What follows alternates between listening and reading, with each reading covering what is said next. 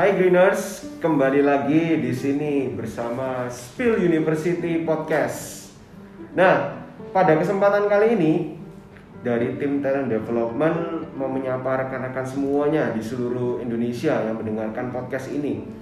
Bahkan saya kemarin melihat di berita itu podcast ini sudah sampai di eksternal juga. Kandidat yang mau ngelamar di Spill kan anak-anak milenial nih sekarang mereka sudah pada cari berita tentang Spill dan mereka ketemu podcastnya Spill di Spotify. Wah, mereka mulai mendengarkan sharing daripada leaders-leadersnya kita. Mereka tertarik, mereka memberikan review di sosial media, di LinkedIn, di Instagram, mereka memberikan review. Nah, kita sebagai karyawan Spill tentunya kita harus lebih berbangga lagi bahwa podcastnya ini e, mampu memberikan manfaat buat rekan-rekan semuanya dan diharapkan seperti itu ya. Dan tidak terasa kita sudah sampai pada edisi kelima kali ini di bulan yang kelima.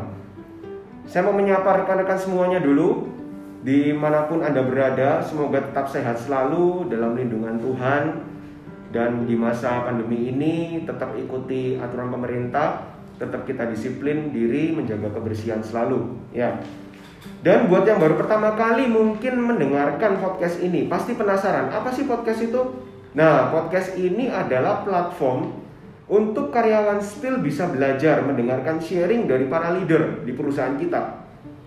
Jadi kita setiap satu bulan sekali akan menghadirkan para leader Spill untuk sharing tentang satu topik tertentu. Diharapkan semua karyawan bisa nanti kita pasti belajar banyak ya dari sharing para leader kita. Dan narasumber kita kali ini, nah ini ini yang spesial.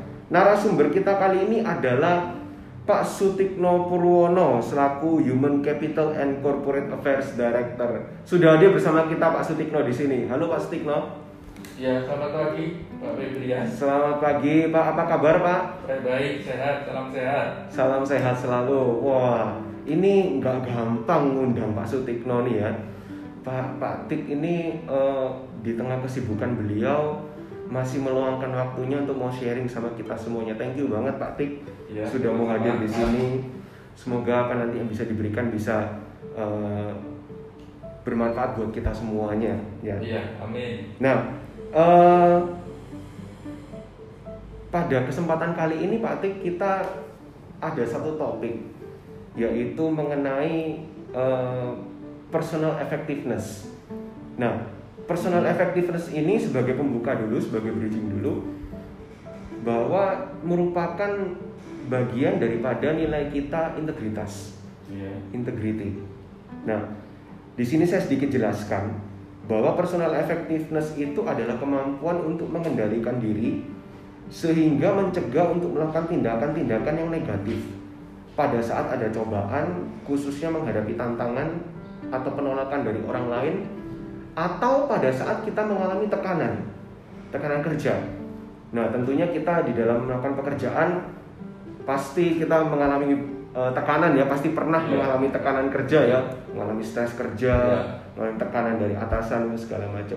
Nah, saya mau tanya dulu nih, eh, menurut versinya Pak Tik, apa sih personal effectiveness itu Pak? Uh, kalau menurut saya itu bagaimana kira-kira cara kita untuk menggali setiap potensi pada diri kita secara pribadi atau mungkin profesional mengasah bakat-bakat yang ada kita miliki di samping itu juga seperti yang Bapak sebutkan adalah perlunya untuk mengelola emosi, mungkin perilaku dan pikiran agar kita dapat hidup secara terorganisir dan dengan baik baik pada bidang pekerjaan maupun kehidupan pribadi kita Pak. Hmm. Jadi bagaimana kita memanage diri kita untuk selalu mengembangkan potensi kita juga bagaimana kita mengelola emosi gitu ya Pak Ya betul Pak. Hmm itu kan bisa berjalan secara bersama-sama Pak Mas itu kan bukan poin secara efektif aja tapi kan juga ada emosi semua kan faktor-faktor itu kan menunjang suksesan itu Pak PA itu Pak. Betul betul Pak. Betul. Nah ini menarik nih Pak. Kalau ngomong masalah tadi mengelola emosi dan juga bagaimana kita menghadapi tekanan pekerjaan gitu ya. Nah eh, penting nggak sih Pak bagi karyawan itu untuk bisa memiliki bagaimana dia bisa self control untuk bisa mengelola emosi dan juga bisa mengelola eh, stres kerja.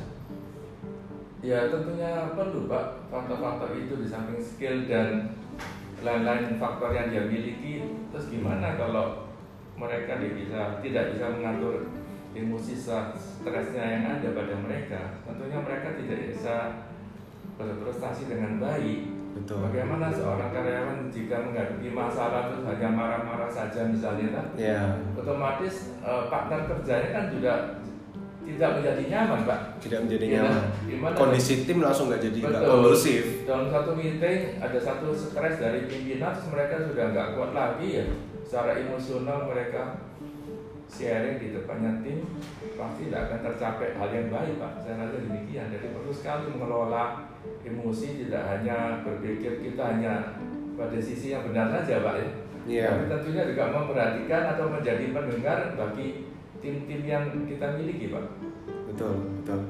Jadi eh, kalau ngomong masalah personal effectiveness itu kompleks ya berarti ya Pak Tik ya. Bicara mengenai gimana kita punya self control, terus kemudian juga eagerness untuk kita mau terus belajar, terus mengembangkan diri. Artinya bahwa pembelajaran itu nggak berhenti sampai di satu titik, tapi terus berkelanjutan. Nah, kalau menurut eh, Pak Tik sendiri, kira-kira apa sih Pak gimana sih caranya ini kan kita kan mau belajar juga dari eh, Pak Tikno juga gimana caranya untuk bisa mengelola personal effectiveness itu Pak contohnya di dalam pekerjaan atau mungkin dalam kehidupan sehari-hari Ya tentunya setahu saya PA itu bukan satu aja Pak Banyak seminar yang PA skills, PA awareness, PA superior performance Saya rasa banyak tuh Pak Hmm. soal-soal PA, PA secara teori lah mengenai personal effectiveness Uh-uh. ya Hmm. Tapi saya rasa tidak cukup Pak Kalau kita mau secara teori dan baca buku aja Pak Kita atau juga mendengar seminar mungkin kalau seminar kita ikuti mungkin satu bulan kita nggak ikuti teori-teori yang itu kan sudah nggak jalan lagi pak. Sudah lupa. Heeh. ya kan Iya. jadi sering saya juga ikut-ikut seminar yang lalu tapi ingat saya itu bertahannya cuma dua minggu atau satu bulan saya lupa kalau nggak diterapkan sungguh-sungguh dalam kehidupan pak. Jadi kuncinya adalah menerapkan. Betul, kuncinya adalah mendapatkan masukan kemudian menerapkannya Ya kita harus mendapat pemahaman yang baik, teori yang baik dulu, setelah Hmm. kita terapkan secara disiplin dan kontinu, Pak.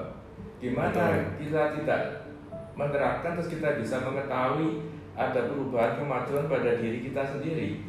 Sedangkan experience is the best teacher, Pak. Ya, Yes. dengan, dengan Betul. experience itu kita tahu, kita terbentur, kita mengalami bad experience misalnya ya, Yeah. kita bisa hati-hati lagi. Lain kali, next time-nya kita harus lebih hati-hati. Oh, gimana aku tidak boleh ke situ, tapi aku lebih baik ke, ke arah yang lebih efisien atau efektif, semacam itu loh. Hmm, betul betul. Setuju pak, setuju. Bahwa kalau misalkan kita tidak melakukan, ya nanti akan juga jadi lupa, percuma apa yang kita dapatkan atau apa yang kita pelajari. Ya, Ya sekedar teori aja pak. sekedar teori akhirnya, akhirnya Iya. nggak berimpact apa pun di Uh-uh. dalam kehidupan kita maupun di dalam eh, bagi tim maupun jadi bagi perusahaan. Iya betul juga pak. Iya, betul betul. Nah, eh, Pak kalau untuk menjadi efektif ya, personal effectiveness sebagai bagian daripada integrity, apa sih tantangan terbesarnya Pak di dalam kita eh, kita meningkatkan untuk kita bisa menjadi person yang efektif? Ya sesuai yang saya sampaikan tadi pak, kalau kita harus disiplin antara lainnya. Tapi sekali lagi disiplin itu kadang-kadang cuma slogan aja bagi kita kadang-kadang ya. Dan kita terapkan dalam kehidupan sehari-hari dan trial-trial yang akan kita lakukan. Jadi saya rasa kita harus disiplin yang yang tertib sekali dan melakukan itu secara bertahap pak. Hmm. Nggak mungkin lah kita dengan seminar atau kita baca buku langsung kita berubah sekejap langsung diri dari disiplin segala kan nggak mungkin pak. Betul. Kan itu harus menjadi satu habit yang baik bagi kita apabila kita ini melatih secara bertahap. Katakan jangka pendek selama tiga bulan aku harus tertib ini, tertib ini, tertib ini ya Pak ya. Iya. Artinya yang amburadul ya. Mungkin dulu istilahnya amburadul, sekarang istilahnya ambiar mungkin ya. Ambiar. Iya. ambiar. Iya. Patik kan- sobat ambiar juga nih. Ya, makanya kita kan tidak kepingin jadi aduh ambiar ambiar Ambiar. dalam arti setiap proyek atau setiap apa yang kita kerjakan tidak terarah semua pak Hmm. kita semua tidak terkendali semua jadi kita harus disiplin melatih secara bertahap dan tentunya juga melihat pengalaman-pengalaman yang kita lalui dalam masa-masa perbaikan itu Hmm, ini menarik, disiplin, terus melakukan. Jadi memang eh, bahwa nilai integriti yang kita punya itu Pak bukan cuma sekedar slogan atau menjadi pengingat aja, tapi harusnya itu dilakukan terus menerus. Sudah harus menjadi kedisiplinan untuk melakukan hal tersebut. Untuk kita bisa punya personal effectiveness yang baik, itu ya Pak ya. Iya betul Pak. Sekali lagi apa pun yang kita ingin melatih, apa pun ini yang kita terapkan segala, tentunya harus ada rasa disiplin Pak. Iya. Tidak bisa langsung terputus terputus nggak mungkin Pak dalam hal segala hal Pak. Seperti misalnya contoh yang sepele seperti bermain musik, terus gimana kita melatih musik baru main sekali satu bulan terus bermain lagi pada bulan depannya pasti kan akan tercapai. Iya. Jadi tantangan terbesar ya harus kontinuitas yang berkesinambungan Pak secara kontinu, secara disiplin itu Pak itu salah satu. Kontinuitas, betul. ah, itu juga salah satu faktor Pak, betul ya. Karena industri itu. Hmm, betul. Nah ini eh, pembelajaran bagi kita semuanya juga, mungkin para pendengar di eh, Greeners ya, bahwa mungkin dalam kita menjalani kita mungkin bisa suatu waktu kita lupa atau mungkin kita pernah gagal, Iya. tapi itu bukan menjadi satu alasan. Kita harus terus mencoba dan kuncinya adalah tadi yang seperti Pak Tik katakan bahwa kuncinya adalah disiplin untuk terus melakukan jadikan itu sebagai suatu eh, kebiasaan Iya, betul Pak. Habit, jadi Pak. suatu habit habit yang baik Pak. karena bagi saya habit seperti ini nggak cuman eh, penting di lingkungan kantor ya pak ya bahwa habit seperti ini pasti juga berpengaruh juga dalam kehidupan kita sehari-hari Iya, tentunya Pak. Kita kan bukan hanya berkarya dalam suatu pekerjaan, ya alangkah baiknya jika hidup kita kan demikian lengkap. Misalnya ada hobi-hobi yang kita kembangkan sehingga bisa menurunkan stres yang ada ya. Hmm. Eh, di samping hobi itu juga mungkin doa juga yang terpenting Pak sehingga semuanya jadi sukses Betul. gitu. betul Namun tentunya pada tiap orang kan porsinya masing-masing Pak Mungkin pekerjaannya 70%, hobi 10% atau, atau sebaliknya dan sebagainya ya Ya, jadi saya rasa ya demikian Pak. Harus continue untuk semua bidang itu Pak di kehidupan kita secara profesional maupun secara pribadi Pak. kuncinya adalah work life balance. Kita seimbang Betul. dalam kita bekerja kita berdoa maupun kita juga punya waktu buat keluarga Ya, sosialisasi dengan teman dan sebagainya. Oke supaya jadi nggak stres greeners ya. Jadi kita nggak mikirin kerja terus ya. Gimana caranya? Jadi kita juga punya work life balance. Itu ternyata jadi salah satu faktor juga untuk bisa meningkatkan personal effectiveness. Karena eh, kalau saya personal effectiveness itu kita nggak cuma belajar di lingkungan kantor doang atau dari seminar dan segala macam tapi kita ketemu sama orang lain kita perluas networking kita kita belajar dari orang yang berpengalaman Iya, ya kan? Kita dengarkan sharing-sharing mereka. Betul. dan sekarang saat ini pun kita dengarkan sharing dari Pak Tik juga itu kita belajar loh bagaimana eh, meningkatkan kesadaran untuk personal effectiveness. Ya. Nah eh, Pak Tik eh, Bapak kan senior di PT Saham Pasifik Indonesia Lines ya. Iya. dan tentunya pasti sudah mengalami banyak atau menemui banyak mungkin contoh-contoh kasus terus kemudian kejadian-kejadian yang di mana orang nggak menunjukkan bahwa dia punya personal effectiveness yang baik atau dia mungkin nggak punya integrity yang baik ya Iya. Nah, eh, sekarang kita mau belajar bersama bagaimana kita punya kesadaran untuk personal effectiveness. Eh, mungkin bisa di-sharingkan Pak, apa sih hal-hal yang mungkin harus kita hindari supaya bisa menjadi orang yang melakukan personal effectiveness mungkin ada faktor-faktor uh, pengganggu-pengganggu di luar yang mungkin harus kita hindari atau mungkin yang uh, Pak Tik bisa mention di sharing kali ini? Ya mungkin yang perlu kita hindari ya kita harus fokus pada tujuan utama kita pak ada target-target kita yang harus secara fokus harus kita kita raih pak hmm. Sehingga ada motivasi kita kita tidak gagal dalam penerapan PI pak. Artinya orang harus tahu mau dia mau mencapai apa terlebih dahulu. Ya tentu pak. Gimana kalau kita mau berjalan tuh kita nggak tahu yang arah kita tuju ya kita nggak yes. tahu yang kita hindari ini apa mungkin ya maaf ya seperti selokan lubang besar kita juga tidak tahu pak yeah. ya kita tentukan dulu targetnya apa setelah itu jangan cepat merasa gagal mungkin pak ya. jangan cepat merasa iya. gagal yeah. jangan cepat merasa rendah diri nah betul lah jadi yeah. jangan baru berjalan baru berapa saat sudah merasa gagal terus akhirnya berhenti atau mutung mbak kan seperti itu hmm. ya jadi tidak boleh berhenti pada saat ada masalah ingat nih masalah itu jika Anda bisa melaksanakan melalui dengan baik merupakan suatu kesuksesan buat di masa mendatang. Betul ya? Betul. Betul pak. Betul ya? Betul. Apabila kita selalu sukses-sukses terus tanpa ada masalah apa-apa kita pun tidak ditempa menjadi orang kuat pak. Betul. Iya kan tapi dengan adanya masalah-masalah itu yang menempa diri kita makin kuat dan kuat sehingga pada beban yang lebih berat lagi disampaikan pada kita kita dengan dengan entengnya bilang oke okay ya aku masih bisa kali ini. Masih bisa. aku masih berhasil lagi kali ini. Soalnya dia sudah menjalani tahap-tahapnya setelah sukses. Sudah dilatih. Ya, ya. dengan melalui kendala-kendala yang sangat berat pak. Betul. Jadi kalau misalkan uh, kita mengalami masalah pada saat ini jangan cepat uh, down ya para greeners. Jadi orang pasti juga ada mengalami masalah ada orang mengalami tantangan juga. Tetapi ingatlah bahwa masalah itu akan menempa kita menjadi pribadi yang lebih kuat. Dan kalau kita ingin mencapai sesuatu ya pasti ditempanya dengan berbagai masalah, ditempanya dengan melalui berbagai macam tantangan. Ya, karena itu akan melontarkan kita ke tempat yang lebih tinggi lagi. Kita kita dibawa untuk naik level. Ya, dibawa untuk naik level menjadi pribadi yang berbeda daripada sebelumnya. Nah, uh, kalau menurut Pak Tik sekarang kalau kita lihat di kacamata karyawan sekarang ya mengenai personal effectiveness, bagaimana sih uh, gambaran perilaku personal effectiveness di spill ini menurut Pak Tik? Ya saya rasa baik Pak, cukup baik atau baik itu Pak. Soalnya mem, setahu saya atau seingat saya belum ada survei untuk pikir Pak.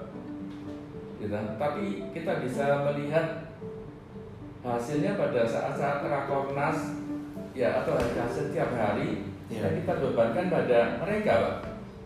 Hmm. nampaknya mereka itu dengan target-target yang tiap hari makin sulit yang saya tahu dibebankan pada mereka.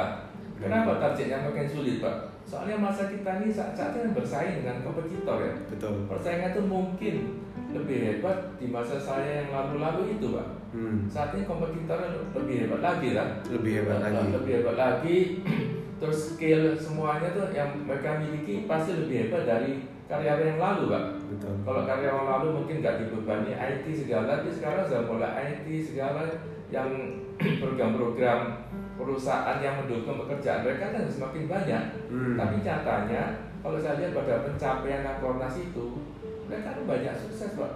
Yeah. Kita uh, saya lihat dari grafik-grafiknya kan mengalami hal-hal yang uh, signifikan majunya.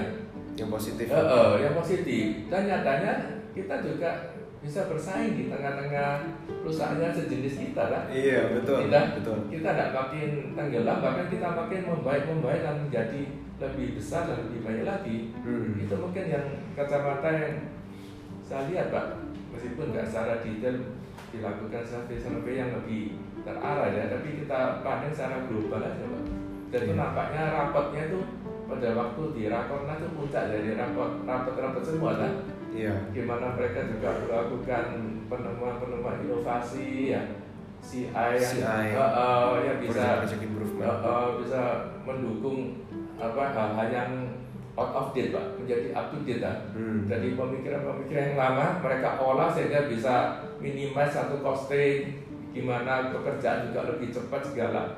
Saya salut dengan prestasi-prestasi mereka itu yang saya temui di rakor-rakor ini. Hmm, betul. Ya, eh, memang bahwa apa yang kita lakukan sekarang ini artinya sudah on track ya, Pak Atik ya. Betul, betul Pak. On track dan tentunya tantangannya tadi seperti yang dimention oleh Pak Atik pasti ada tantangan atau masalah. Tapi itu jangan sampai membuat kita jadi rendah diri atau jadi down. Nah, ini menarik nih bahwa para greeners juga tahu nggak posisinya kita PT Spill ini ada di mana kalau secara shipping company. Nah, teman-teman bisa cek ya ada di situs Alpha Liner. Jadi nanti teman-teman bisa googling aja Alpha Liner. Di situ dia mensurvei seluruh perusahaan pelayaran di seluruh dunia di mana PT Spill ini ada di urutan ke-25 dunia. Dan di bawah kita, sorry di atas kita itu tidak ada perusahaan yang dari Indonesia, shipping company dari Indonesia, which is kita posisinya masih nomor satu di Indonesia kalau berdasarkan data. Jadi the best Pak ya. The best, The best Pak. Betul.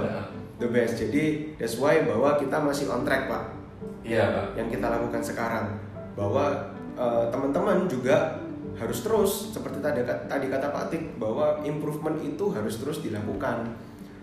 Ya dan meningkatkan kinerja pembelajaran bagaimana untuk self control juga kita belajar dari orang lain juga. Dan menurut saya ini adalah dasarnya. Kita punya integritas dalam bekerja itu adalah dasar dari semuanya. Iya. ya tadi sempat dimention juga oleh Pak Tik bahwa kita punya goal. Kita harus tahu tujuan kita ke mana. Ya setiap orang kalau nggak tahu tujuannya ke mana boleh cek KPI-nya masing-masing. Nah itu yang paling yang paling simpel. Mungkin ada yang belum punya tujuan hidup. Tujuan hidup saya apa ya pak ya?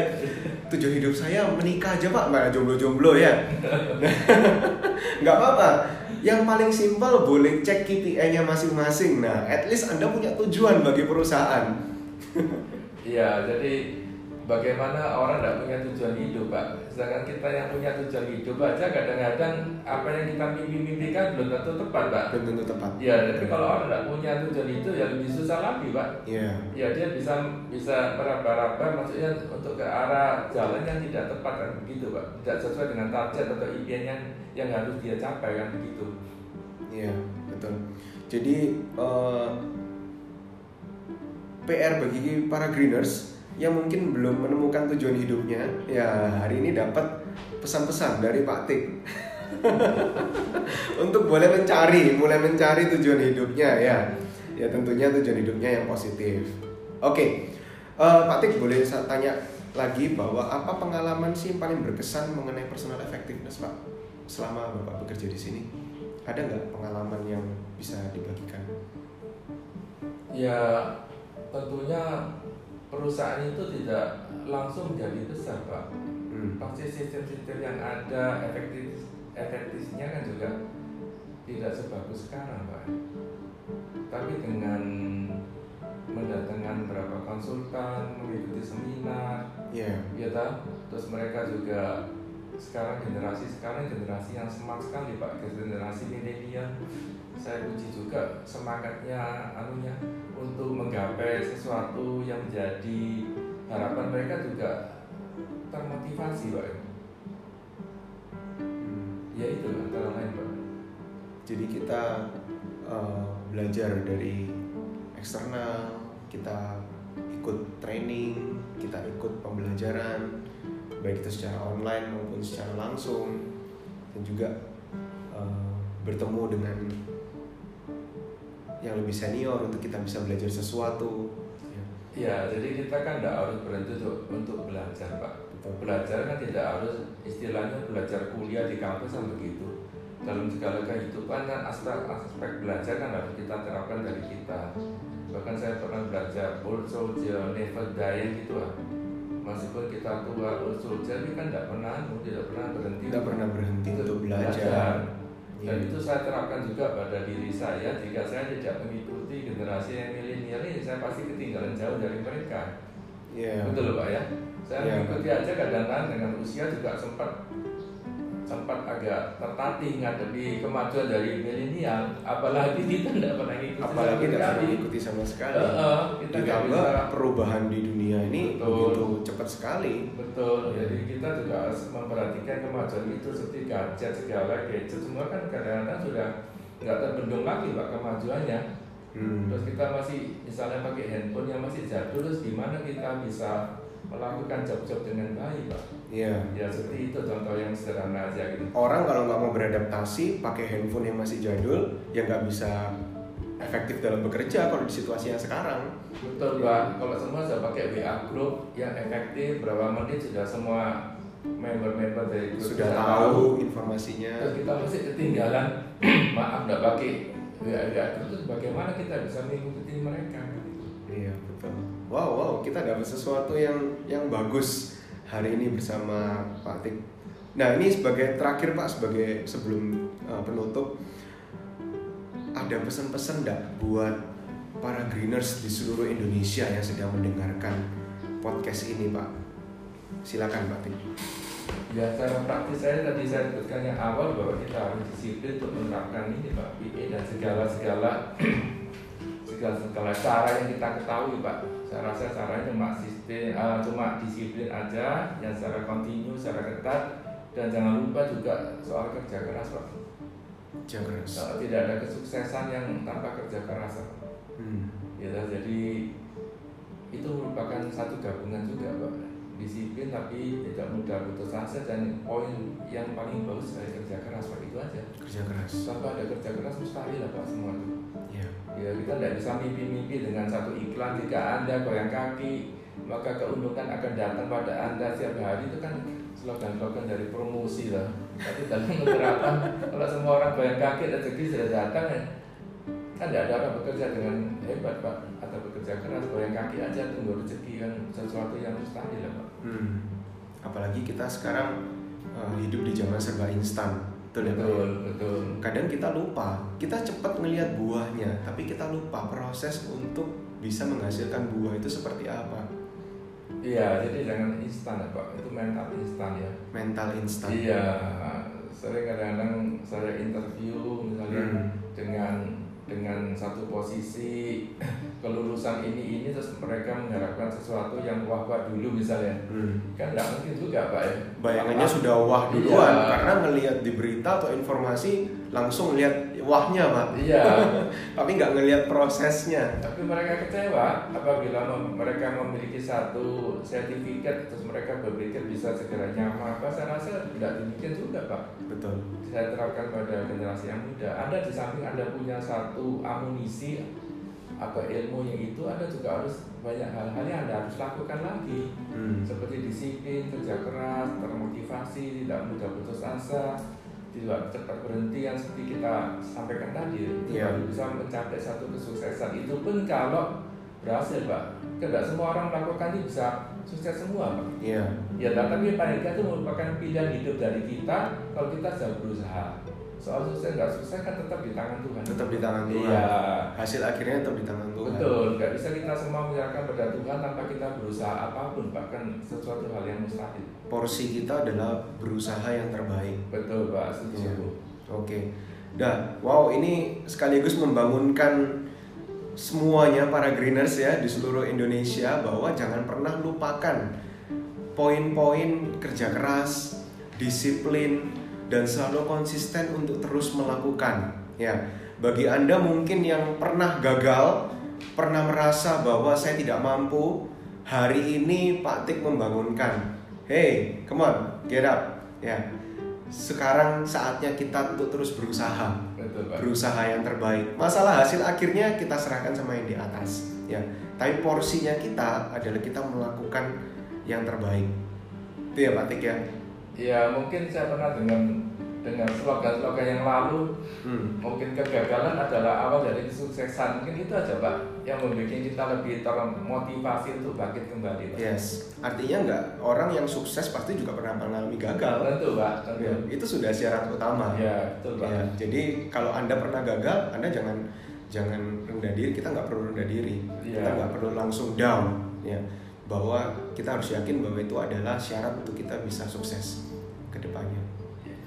Oke, Pak Tik, thank you banget Pak Tik buat waktunya. Ini undang beliau cukup susah ya karena beliau selaku Director Human Capital and Corporate Affairs ya hari ini mau meluangkan waktunya untuk bisa sharing sama kita semuanya. Kita dapatkan sesuatu yang berharga, kita belajar sesuatu yang berharga bahwa nggak ada sesuatu yang instan ya bahwa personal effectiveness atau integrity itu sendiri juga harus terus dilatih untuk terus dilakukan. Ya bukan orang dilahirkan mendadak dengan integrity dengan personal effectiveness yang baik. No no no. Tapi itu adalah bagian dari pembentukan untuk kita terus melakukan secara konsisten. Oke? Okay?